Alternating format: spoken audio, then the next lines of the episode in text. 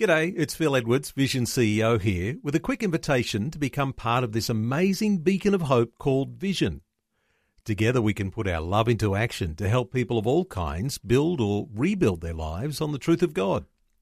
Please consider the part you can play during our upcoming Visionathon appeal, remembering that it's your support that makes Vision possible, including this podcast.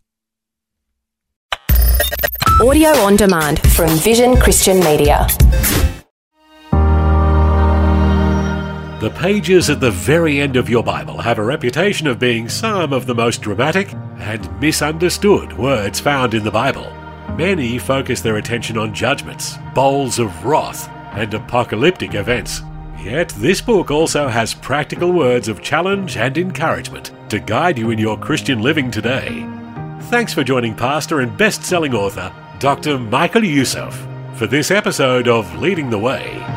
Up next, open to chapter 2 of Revelation, as Dr. Youssef helps you see the challenges addressed by Jesus as he spoke to the church in Thyatira, a church facing similar challenges as the modern church.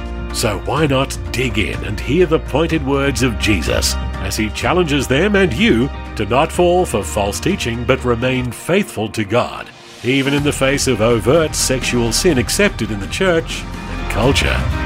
Listen along with me now as Dr. Youssef guides you to the words of Jesus in Revelation chapter 2 on this episode of Leading the Way. I want you to turn with me, please, to the book of Revelation, chapter 2, 18 to 29. The amazing thing about this letter, it's the longest letter of all the seven to the least significant town of all the seven. Thyatira was a town of least significance when you compare it with the others, Ephesus and so on, the ones we've been looking at. Thyatira was a town that was founded by Alexander the Great. This little town, this Thyatira, its only claim to fame is that it was the headquarters for all the trade unions. All the trade unions. Thyatira's main industry was wool and dyeing of wool particularly the purple color dyeing of wool. The patron saint, well, actually, in every city, they call him the patron god. The patron god, the god of Thyatira was the god Apollo. Read all about Apollo when you have time. But in order to understand the extreme danger that that church was in, in order to understand the extreme danger that many a church in the 21st century is in, you must understand the nature of those trade unions in that town. You see, to hold a job in Thyatira, you have to be a member of the trade union. If you're a leather worker, you have to belong to the leather workers union. If you are in business of dyeing wool, you have to belong to the dye workers union. If you are a bronze maker, you have to belong to Bronze Workers Union. But that's not where it stops. Each trade union organization had their own patron god, their own god. Every union has their own god. But that's not the worst of all.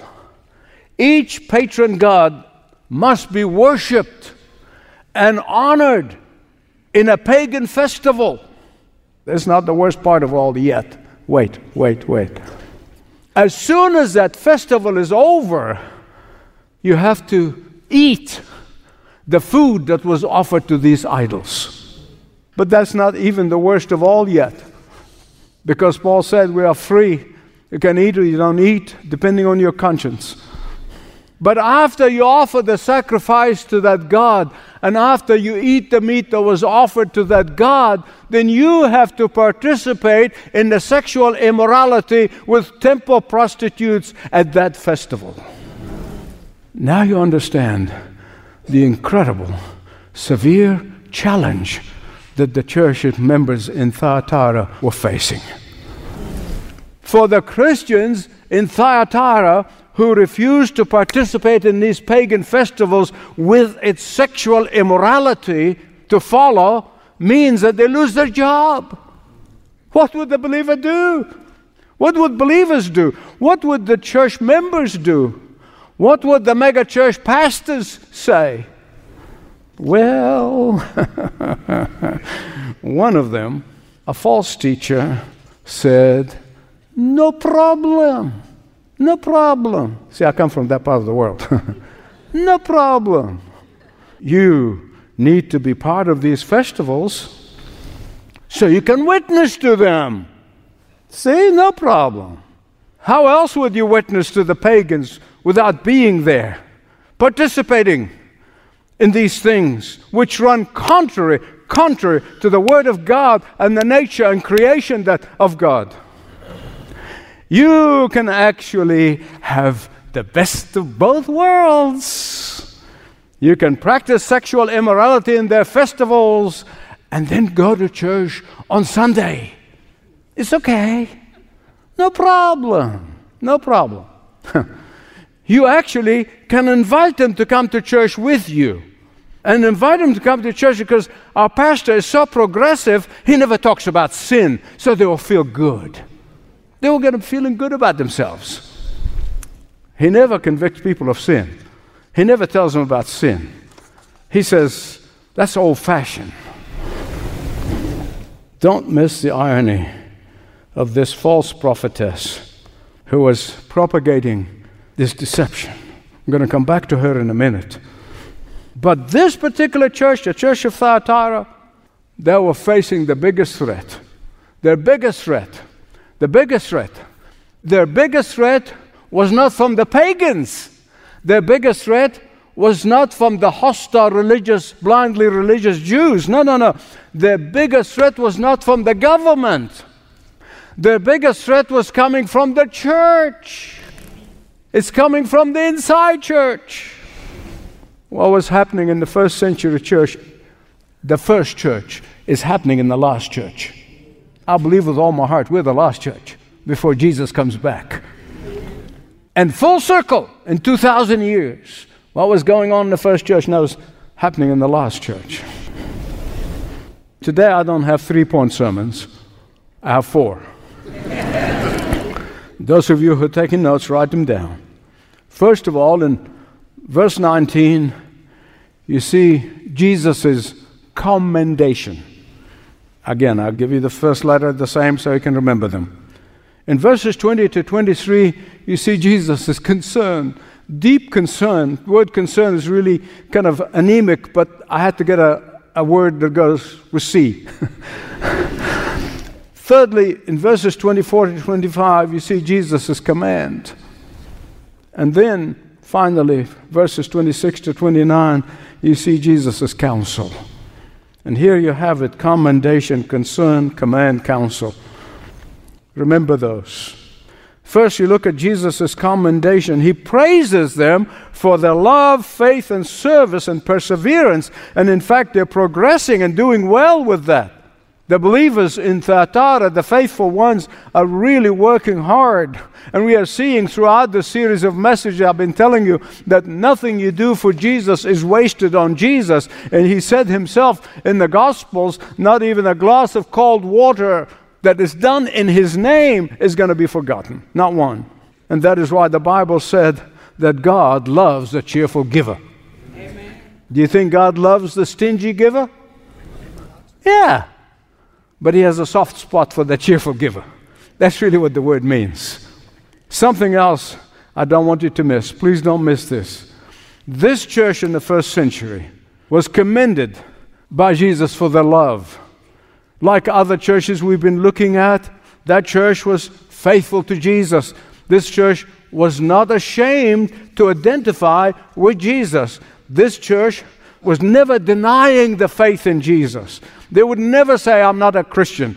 They'd always identify, and like in the South, they're probably going to church. All of these qualities about them was commended by Jesus. Was commended. These people did not just talk about love, they practiced love. They were faithful in practicing their love. They probably had soup kitchens for the hungry. They probably had homeless shelter for the homeless. They probably gave generously to the needs of others. Their faith and love was in action. And Jesus said, This is great. This is wonderful. according to Jesus. That is why he immediately goes to his deepest concern about the church. Secondly, his concern. He moves quickly to say, I have this against you. What is it? You are totally lacking in discernment. And your lack of discernment is showing in accepting false teachers in your midst. They have baptized immorality into the church. They have confused the truth with falsehood. They lack of discernment allow false teachers to teach in the church unabated. And here's that indictment. It's indictment by Jesus, not by anybody else, not by another preacher, but it is by Jesus. Verse 20 You tolerate the woman Jezebel who calls herself prophetess, and she teaches and leads many of my servants. He's talking about believers now, leading my servants astray. So much so that they are up to their eyeballs in sexual immorality. Of course, we cannot be sure if that woman actually name was Jezebel, or it was just a throwback to the Queen Jezebel, the wicked, evil Queen Jezebel, who was married to that weak and vacillating king Ahab, the king of Israel. Queen Jezebel was not Jewish, she was Syrophoenician. She came from the north in the Lebanese area and was not Jewish, and she worshiped Baal. And she brought Baal to be worshiped by the Jews, by Israel. And King Ahab just let her walk all over the nation. You remember that this was all happening during the prophet Elijah. And you remember, in Elijah called fire from heaven, and God sent it, and then he destroyed all the prophets of Baal and made her so mad she wanted to kill him. By the way, did you know that there is a magazine now called Jezebel? The description line of this magazine goes like this Your guide to everything hot. I'm wondering whether that includes hell.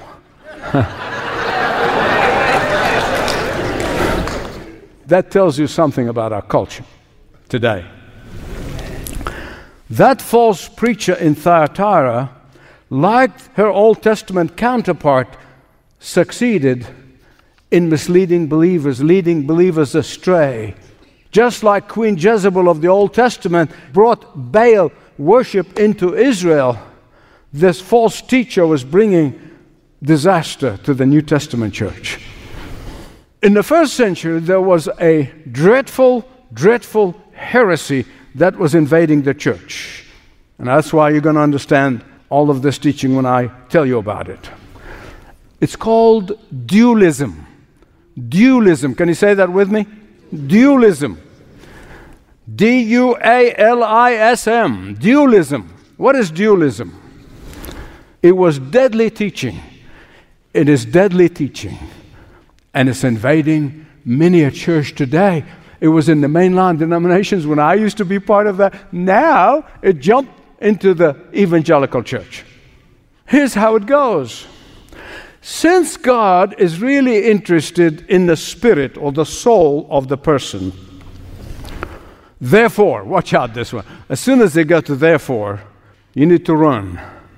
Therefore, it doesn't matter what you do to the body. Right? I mean, it sounds good, doesn't it? It's a lot of poison. So you can do with your body whatever you want. My body, my decision, right? You heard that? and Jezebel was saying, Hey guys, don't deny Jesus. Hey guys, don't renounce your faith. Hey guys, don't turn your back on your Christian faith as long as you remember that God doesn't care about your sex life. Some people in the church probably saying, hey, don't judge her. Don't be judgmental. She's entitled to her opinion. She's raising a lot of money for the church. She's recruiting a lot of people, and the church is filled because of her. Please listen to the words of Jesus in Matthew 18 6. He said, If anyone causes one of these little ones who believe in me, We're not talking about people outside. Those who believe in me to sin. It would be better for him to hang around his neck one of these millstones and be drowned in the deepest sea. That's why when I stand here, even though I've been preaching for 50 years, I stand with trepidation. I never want to mislead anyone. If it's not in the Word of God, you're not going to hear it from me. Beloved, lack of discernment is no excuse because it will lead people astray.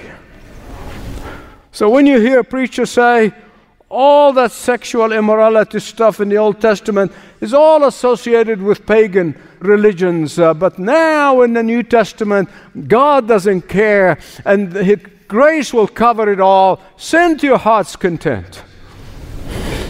And when you hear that, you do what? And that is why, thirdly, Jesus commands them. He commands them. He doesn't suggest, He's not saying, hey, here's something you can take or leave. Here's a recommendation. No, no, no, no, it's a command. He doesn't give them an option. He commands them. He commands them to do what? He commands them to repent. Isn't gracious our God is? How gracious He is. He's gracious. He's gracious. He gives him one more opportunity to repent. He gives him one more opportunity to turn around. He gives him one more opportunity to turn their backs on sexual sin. He gives him one more opportunity to turn their backs on that false teaching. And if they don't, they will face the bed of suffering. Oh, I'm going to go quickly to what he says to the faithful ones. The faithful ones who refuse to be defiled by this false teaching, he said, Hold fast until I come. Stand firm until I come. There was his commendation, concern, command, finally, his counsel. Look at verse 26 with me, please. Verse 26. To those who overcome, He'll give them authority over nations. Now, beloved, that's incredible. Just think about it. You know, I hear the media sometimes, you know, they say, the President of the United States, the most powerful man on earth. And I check him. He heads up one nation. They call him the most powerful man in the world. Jesus said, the faithful ones are going to rule nations in the plural. in the plural, not just one nation. Some believers sometimes get so bogged down they forget that we're going to reign and rule with Christ. Some believers are so busy with the trash of this world, they forget about the gold that awaits them. Some believers are so bogged down with the mud of this world, they forget the awesome power that will be ours to exercise. Amen. Why Jesus saying that only the faithful ones are going to exercise power over nations. Why? Why only the faithful ones? Why? Why only the faithful ones? Because the faithful ones, when they reign and rule with Christ, they're going to enforce the righteousness and the holiness of Christ. Amen. They're going to have Christ delegated authority. We have some of his delegated authority now, but then we're going to have the full delegated authority of Jesus. Question how in the world will the unfaithful believers enforce the righteousness and the holiness of Christ when they're not living it here and now? They'll make a mess of it. They'll make a mess of it. They're making a mess of it here, they'll make a mess of it there. One of the things my mother literally drummed into my ears in the early years of growing up those who honor me, I shall honor, says the Lord. And beloved, Jesus repeatedly in the gospel, repeatedly, I don't know how many times, I didn't count them, is saying, He who is faithful with little is going to be faithful with much. He who is faithful with this earth goods is going to be faithful with the eternal goods. He who is faithful in this life will be given great authority in the life to come. And secondly, Jesus said that He will give His faithful ones the morning star. Can you say the morning star? Morning star. What's the morning star? Jesus. You're going to have no less than Jesus Himself. It means that we're going to share His glory. Glory to God. Listen, please. When you turn your back on the darkness of this world, you will receive the light of His glory. When you give up Jezebel, you receive Christ. When you resist the allure of Satan, you're going to receive the morning star himself. When you turn your back on sin and compromise, you will receive the glory of Jesus. I don't know about you. You don't want to shout? Give him glory.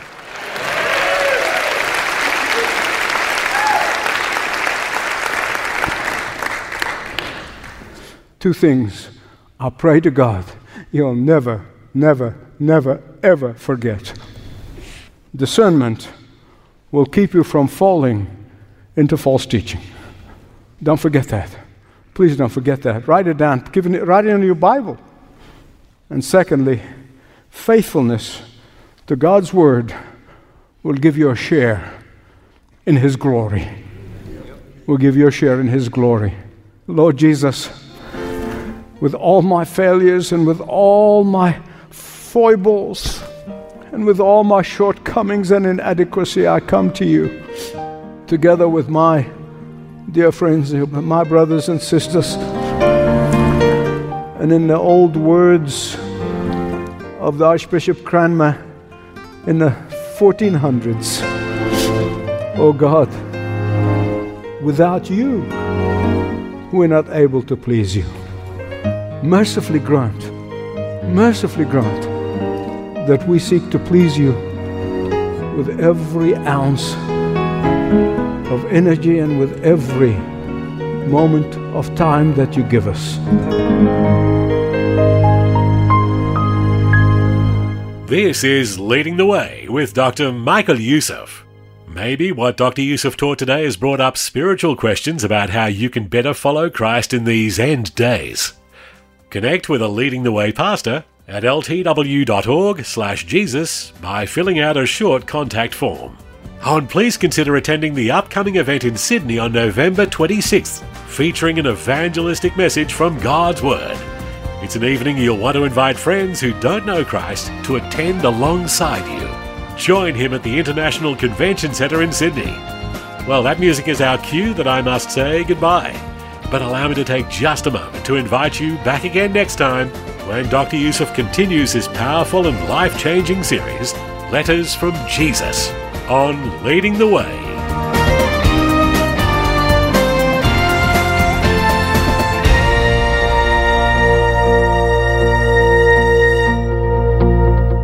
From the rising of the sun to the going down of the same, let the name of the Lord be praised. Join Dr. Michael Youssef and Grammy Award winning singer and songwriter Mac Powell for a powerful evening of praise, worship, and sound Bible teaching called Finding True Peace. You are the way that I want to be going. You are the truth that I want to know. You are the life that I want to be living everywhere that I go. Jesus, On the evening of November 26th, Dr. Michael Youssef shares in person at the International Convention Centre in Sydney, Australia. Learn more when you visit ltw.org. Or you can speak with a ministry representative at 1300 133 589. Turn my old song into a symphony, and with your spirit. Thanks for taking time to listen to this audio on demand from Vision Christian Media. To find out more about us, go to vision.org.au.